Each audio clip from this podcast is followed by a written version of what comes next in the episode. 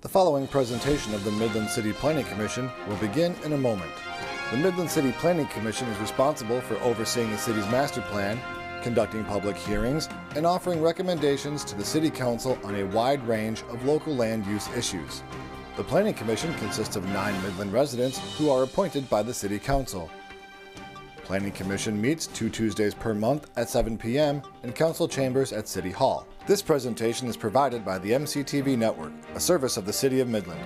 Replays of this meeting can be found on MCTV channel 188 on Charter Spectrum, through channel 99 on AT&T Uverse, or on demand at www.cityofmidlandmi.gov. Select meetings are available on MCTV Network's Government Affairs podcast channel.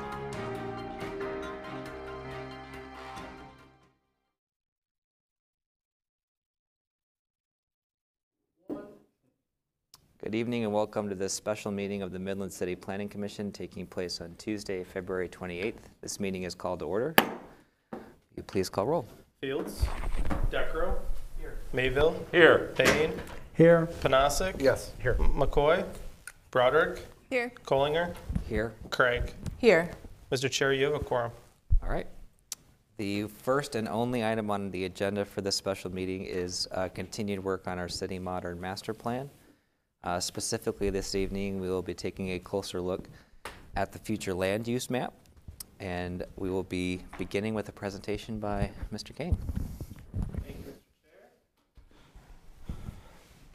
So tonight we are just past the halfway point with our special meetings for Midland City Modern in this phase of the project, which is exciting, um, at least exciting for staff to be getting to this point. So I know there was just some conversation at the dais.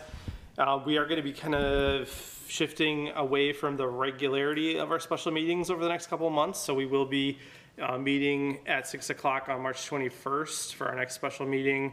We'll meet again at our second meeting in April at six o'clock for uh, kind of a zoning audit stress test update.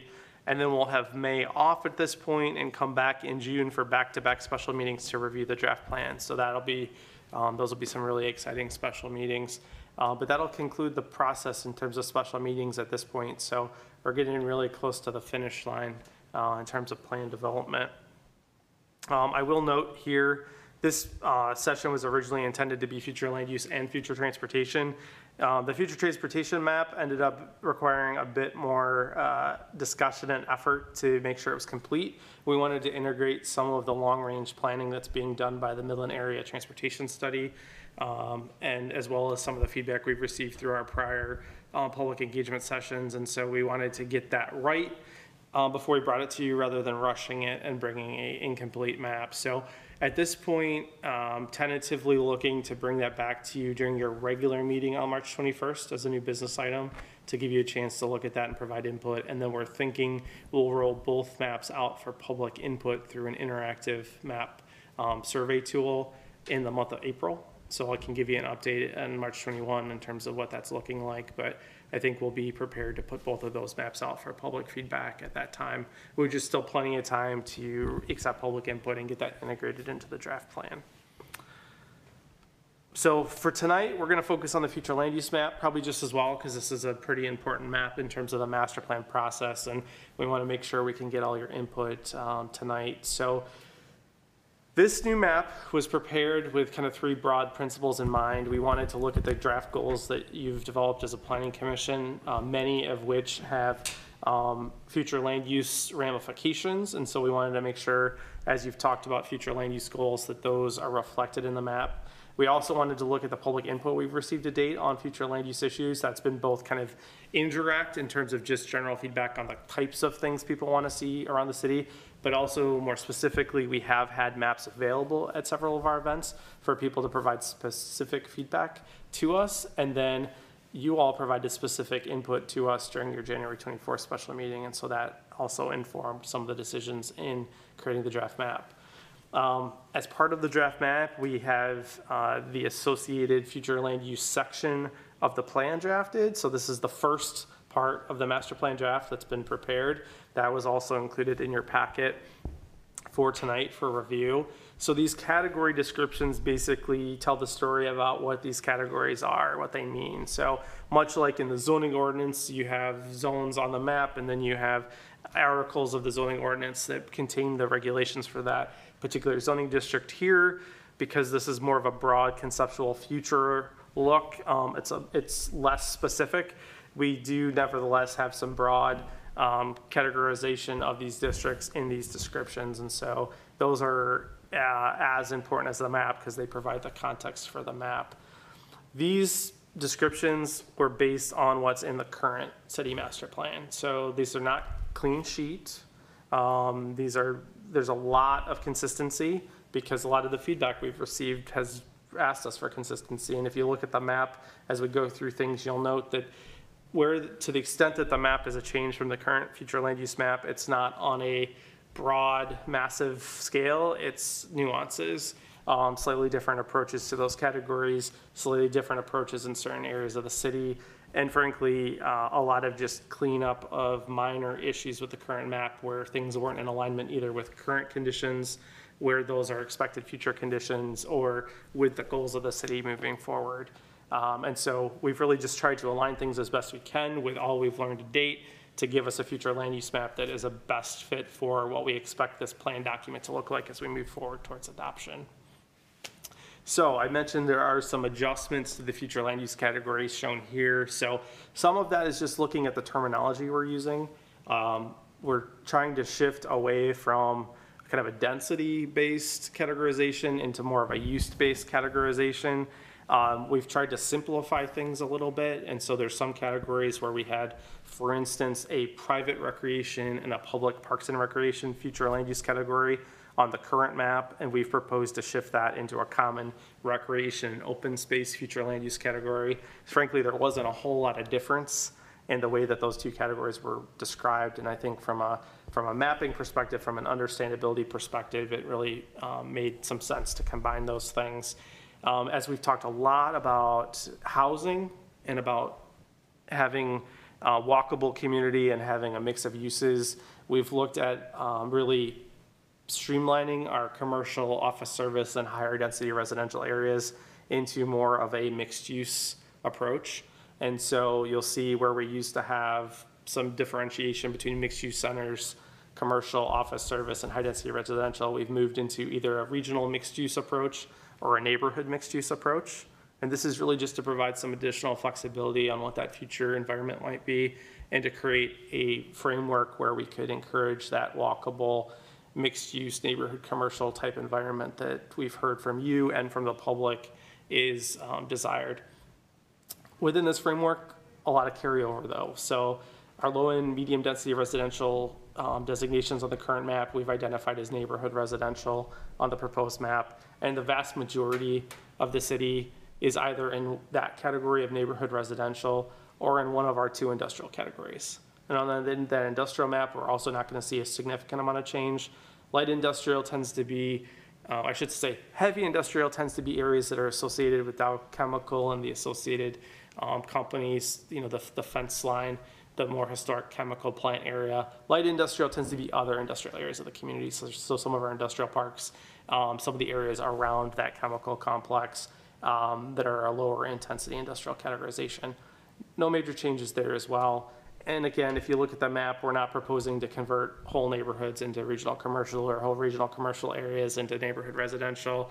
Um, these maps largely reflect current conditions within the confines of the existing city with some streamlining. And we've made some adjustments as we move on into the Muga area, the Midland Urban Growth area, some of our future planning area to reflect the desire to create complete neighborhoods, to create walkable environments, and to reflect some of the other future land use goals that the Planning Commission's identified. So just to give you a breakdown, um, based on the current draft map, the planned acreages, as I noted, the overwhelming amount of the community is identified in a neighborhood residential future land use. It's approaching uh, 18,000 plus acres of land and about almost 50% of the land area of the Muga area. So from a future land use perspective, we're planning for everything within the Midland urban growth area, not within the city limits specifically. So uh, we're looking at a larger acreage. Uh, The other uh, major categories would be our industrial categories. Very easy to see on the map as we move to that. You'll see the purple areas very dominant, particularly on the south side of the community. So we've combined about 28% of the city's uh, planned acreages are in either a light or a heavy industrial category, very consistent with today's future land use map. And then where we see more of a mix is in our neighborhood and regional mixed use. Again, we're getting at about 10% of the land area in those categories. We've got about 8% in a recreational or open space, 6% in in- institutional or civic. And I think this is really interesting. It's only about 163 acres, but when you think about how important downtown is to the community, and it's it's not even half a percent of the acreage of the Muga, and yet it's so important. So I think acreage doesn't tell the whole story in terms of what's important in the community, but this just gives you a sense of how the land uses are allocated across those broad categories.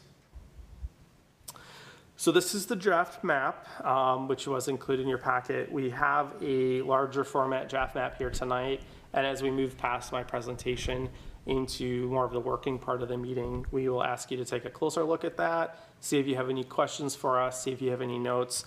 Um, certainly, I will tell you, we have been through, I think, five versions of this draft map in the last month, um, marking it up, identifying, you know, just, oh, I didn't notice that this parcel was identified that way and it doesn't really make sense, trying to finesse it um, to reflect as best we could our goals and expected future conditions.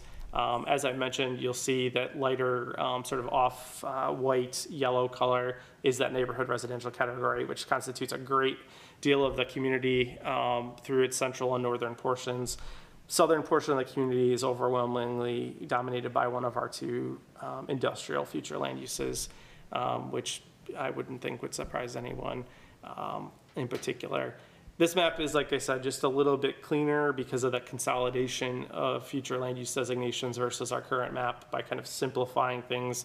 It's a little bit easier to understand and to read, uh, but largely reflective of a streamlined version of today's map. So part of the text of this section is future land use goals for the community. And again, these are future land use goals that we started with the land use goals contained in the current master plan. And we looked at the goals that you all have established so far through our planning process for Midland City Modern and attempted to integrate the kind of the best of both. Um, frankly, uh, as we started this process, there was a great deal more in those future land use goals that was worth keeping than getting rid of. Um, a lot of the things that we're looking to do through this process are not uh, any sort of major departure from what the community's really been aiming to do for decades. Um, and so you'll you'll see if you look to our current future land use section of the existing master plan, you can review this very same section and compare the differences. Pretty minor. Um, I'll just highlight a few things that are a little bit different here. So uh, we have goal number three, creating opportunities for dense live, work, play, housing, co-working, and shared working space. Obviously, these are somewhat emerging concepts. Uh, these are things that the Planning Commission identified as um, priority goals, and these are things that so far through our public engagement, the public also seems to be uh, grasping onto. And so we thought it was important to reflect that here because certainly creating those opportunities necessitates a land use plan. These are land use issues and uh, in large part, and so we needed to reflect those in our land use goals. Goal number five is another one with some adjustment. And again, this is kind of reflecting some of the city's strategy for certain priority areas like Center City and the Midland Mall area, but just kind of expanding that to include our other commercial areas. So this talks about continuing to transform areas, but in a broader sense, looking at our major commercial areas, all of them as opportunities to create walkable mixed-use regional centers that would provide a variety of uses. So thinking beyond kind of the obvious, the big the big areas and thinking more about those smaller areas, whether it's Eastman and Saginaw or some of the other portions of the North Saginaw corridor, uh, Midtown. Um, there are other areas that might have a regional commercial zoning designation today that might benefit from the introduction of some housing. And that's also a way for us to address our housing needs in a way that is more neighborhood friendly um, and does advance our walkability goals.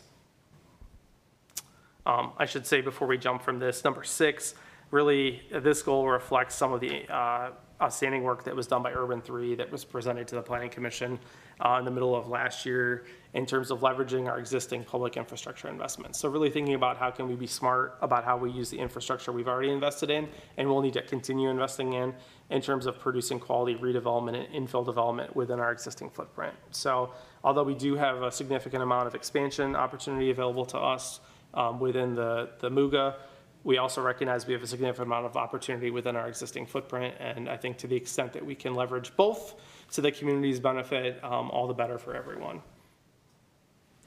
So looking down the list of goals, um, number seven, we've talked quite a bit about diversifying our housing stock and both in terms of the type of housing, but also the, cost of housing and, and for the reasons primarily of addressing different needs at different age levels and also different needs for different income groups. Um, so that's important. The majority of these remaining uh, goals are consistent with today's goals, uh, with the exception of number 12, which we talked a little bit about uh, when we talked about our environmental goals of the community. And so this talks about some of the climate change opportunity that the city of Midland might um, have available to it by attracting industries that might choose to relocate in the future due to climate change. And so that's obviously in order to expand industrial areas, that's a future land use item. So we wanted to include that here as well. Before we move on to the specific category descriptions, are there any questions on what we've talked about thus far? Yes, sir.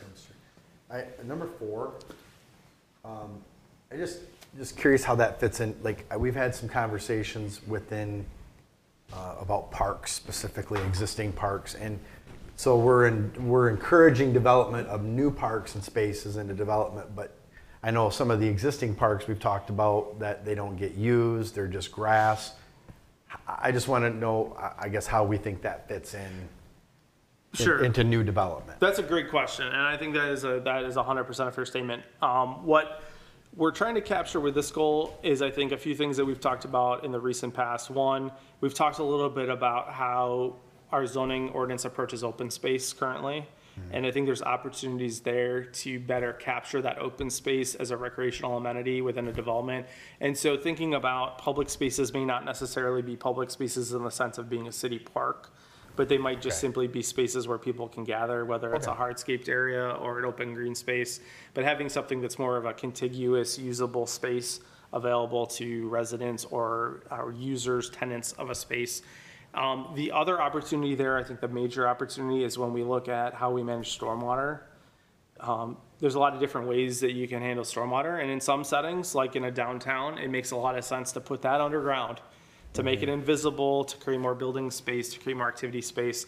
But particularly as we move outside of our denser urban areas of the city, where we're gonna have sur- surface level, level stormwater treatment, there's opportunity there to create recreational amenity as well. And we talk a little bit about that in our current zoning mm-hmm. ordinance, but I think there's some unrealized opportunity there to really create an aesthetic amenity or recreational amenity. And we know that that is top of mind for a lot of folks in the community as we talk about drainage and, and flooding. And so those, I think, are all opportunities to think about parks and, you know, 50 years ago, the city of Midland approach would have been to say, you're going to plat a new subdivision, you're going to put a city park in. And we know that, both we can't do that any longer, Right. that's why we don't. But we've also lost, I think, a little bit about, of the, what makes Midland a special place, because we can't do that anymore. Right. As you look, as the community has spread out since that became, uh, became not an option for us to pursue any longer. We have neighborhoods that are missing that piece, and that is something people in Midland really appreciate. And so I think this is a way for us to kind of uh, tackle multiple issues through that. Totally agree. I'm not, I'm Yeah. for it. I just was trying, because I know uh, un- under one breath, we're talking about these, you know, closing access and, and I think easements to, you know, how, the cutting the grass, taking care of it and additional, I'm sure parks and, Rec- I mean, I don't know who handles that, but, um, Right. so, okay, but that makes sense, yeah. I Did just wanted you- to know how that fit in. Did you choose parks over green space intentionally? This is really, uh, this is, I think, uh, almost verbatim a carryover goal. Okay. But I think that the way we approach it, it's not, there's a lot of flexibility in how we would appro- Yeah. approach this goal. And we could certainly, as we move into the more feedback-oriented part, the- all of this text is printed out down here, and we've provided blue pens, because red pens probably would have made me sad, so we gave you blue pens. So you've got blue pens if you want to mark things up. Um, so if you feel like number four or any of the other goals, if there's a better way to phrase it that better captures where we're moving in the future, uh, we're all ears on that. Okay. Thank you. Yep. Yes. This is kind of a background question on that heavy industrial area where the dump is. Is that completely equal to the dump, or is there a, a planned uh, industrial, heavy industrial, uh, other than what's, you know, in that shading that isn't part of the dump's grounds? Sure. Um, that particular quadrant of the community that is almost entirely city-owned and almost entirely part of the landfill. The um, to the extent that there are some properties that are outside the landfill's confines, they're primarily concentrated on a part of East Ashman where we do have either agricultural or industrial zoning currently. Yeah. Um, and there's a scattering of smaller parcels along both Wheeler to the north and Rockwell to the east that are, um, some of which are in the city but not city-owned, most of which are outside the city but within the MUGA. And I think that it's possible or probable that by the year 2050, those sites might be targets for acquisition by the city.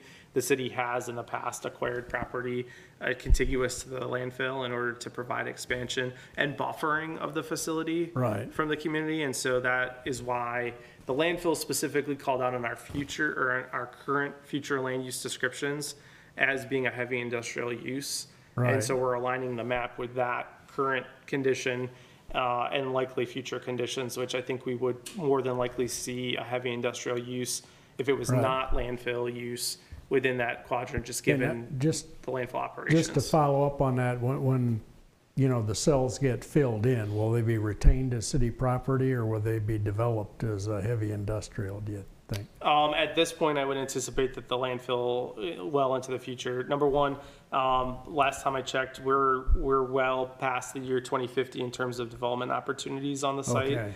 Um, and I wouldn't anticipate that even if the landfill, um, were to, uh, reach its, uh, full extent, um, that would probably be a question for three or four plans down the road. Um, you know, just keep in mind, although we're planning for the year 2050, we're not, we're not going to discontinue planning activity until 2050. Yeah. So we'll probably be back to update this current plan in the next five to 10 years. And I would anticipate between now and 2050, the city will have a new master plan, which will Right. probably be the ideal time to address some of those questions in terms of Okay. what might be next for the landfill property when it's no longer needed as a landfill. Okay, and then to follow up on that, I noticed the uh, landfill property or that purple area is sur- surrounded by uh, light residential. And we're also, one of the goals is to accommodate uh, light industrial that, uh, you know, is moving other places because of climate change. Would it make sense to buffer maybe the heavy industrial with light industrial or something before you go directly into, uh, uh, you know, uh, the equivalent of single-family housing? Sure, I think that's, uh, that is consistent with our general approach to transitioning from more intensive Right. to less intensive uses. So if that's something that there's Okay. consensus on, it would be worth, um, indicating that on the map on the table. Okay, very good, thank you. That's all I have. All right, so I've just provided basically the intents for each of these future land use categories, just real briefly to provide for both the planning commission and the public, just some notion of where, um, what these categories are intended to provide for. And so, again, neighborhood residential, this is really aligning pretty strongly with our low and medium density residential, um, categories that are in our current master plan.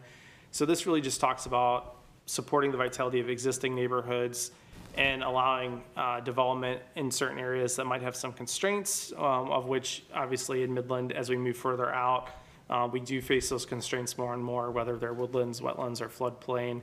Um, And really providing for a low-density but high-quality form of residential development along the periphery of the community, uh, which is really consistent with the city's historical development pattern and most appropriate for many areas of the city that do have some um, natural constraints.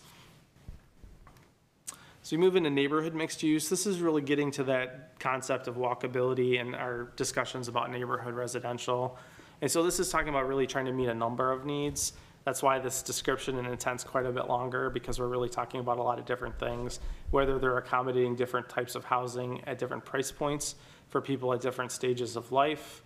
Um, and so here we might be talking about anything from detached homes to attached townhomes, low to mid-rise apartment formats, or housing in a mixed-use building. These are also areas that might provide for office service or neighborhood-oriented commercial activities. So some of our lower intensity commercial uses, these are primarily going to be areas that are transitional in nature. So between perhaps a neighborhood residential area and a higher intensity area, whether it's industrial or perhaps a regional mixed use area. Um, and really highlighting that these areas need to be carefully planned because they are often located next to lower intensity uses. So this would be really kind of signaling that when you're talking about these areas, considerations about how we buffer, how we transition are going to be really key to the success of that implementation. And again, very consistent with how the city currently approaches land uses in these areas, whether it's office service, a neighborhood, or a community commercial district, providing for those transitions to neighborhoods. Recreation and open space, so as I indicated, this is a consolidation of two of our existing future land use categories. So this talks about the provision of public and private facilities for a variety of reasons, whether they're the pursuit of fitness or recreation, whether they're for leisure, competition, or the enjoyment of nature. Um, where we kind of back up and we, we recognize the city has a Parks and Recreation plan. This is our future land use plan at the moment, currently does this. So we talk about how planning for these facilities is really something that that Parks and Recreation Master Plan is intended to do. So we're not going to be getting into the nitty gritty of where we put a pickleball court or whether we add a swimming pool or another facility or a pavilion. That's the Parks and Recreation Plan is intended to do that. We're just kind of looking at a broad scope of where those lands are located. And so um, our map is going to reflect primarily where those lands are currently located, whether they're under the city's ownership, they're under private ownership, or some other governmental entity. Institution and civic, so this is sort of a broad and specific category. This um, is really targeted towards things that are public oriented in, in nature. So whether they're a government building or a place of worship or a school, these are buildings that are at some level governmental or quasi public. Um, and they're different. So this future land use category really is meant to indicate the fact that these facilities often operate not like a business, not like a residence. They're something different. They're kind of in between. So it kind of captures a lot of different things. But these are some of the most important things in the community. So these are places where people gather um, and where people, you know, worship, where people are, are educated, where people are um, treated when they're ill. Um, so very important facilities within the community. Uh, and those, as you move into the map, you'll see those are highlighted in blue. Um, so really important critical facilities within the community. We think it's important to keep these highlighted as a distinct category because we do often need to take a slightly different zoning approach to an institution or civic use. And as we move into the future, if institution or civic uses cease to take place on these properties, it would probably be an appropriate time for the community to consider a map amendment to have a conversation about how we treat that property moving forward if it's not going to have a future as an institution or civic use. And so rather than kind of just flatten the map out and, and erase those uses and just treat them like whatever's around it, these are also opportunity areas. They might be an opportunity for a public space. They might be an opportunity for a higher density of development to maybe provide neighborhood commercial in certain areas or higher density housing. And so this leaves that question for a later date when it's more appropriate. Downtown, this is really what we already um, have in the code. The downtown district boundaries, as reflected on this map, are the same district boundaries that are in the current um, city's future land use map.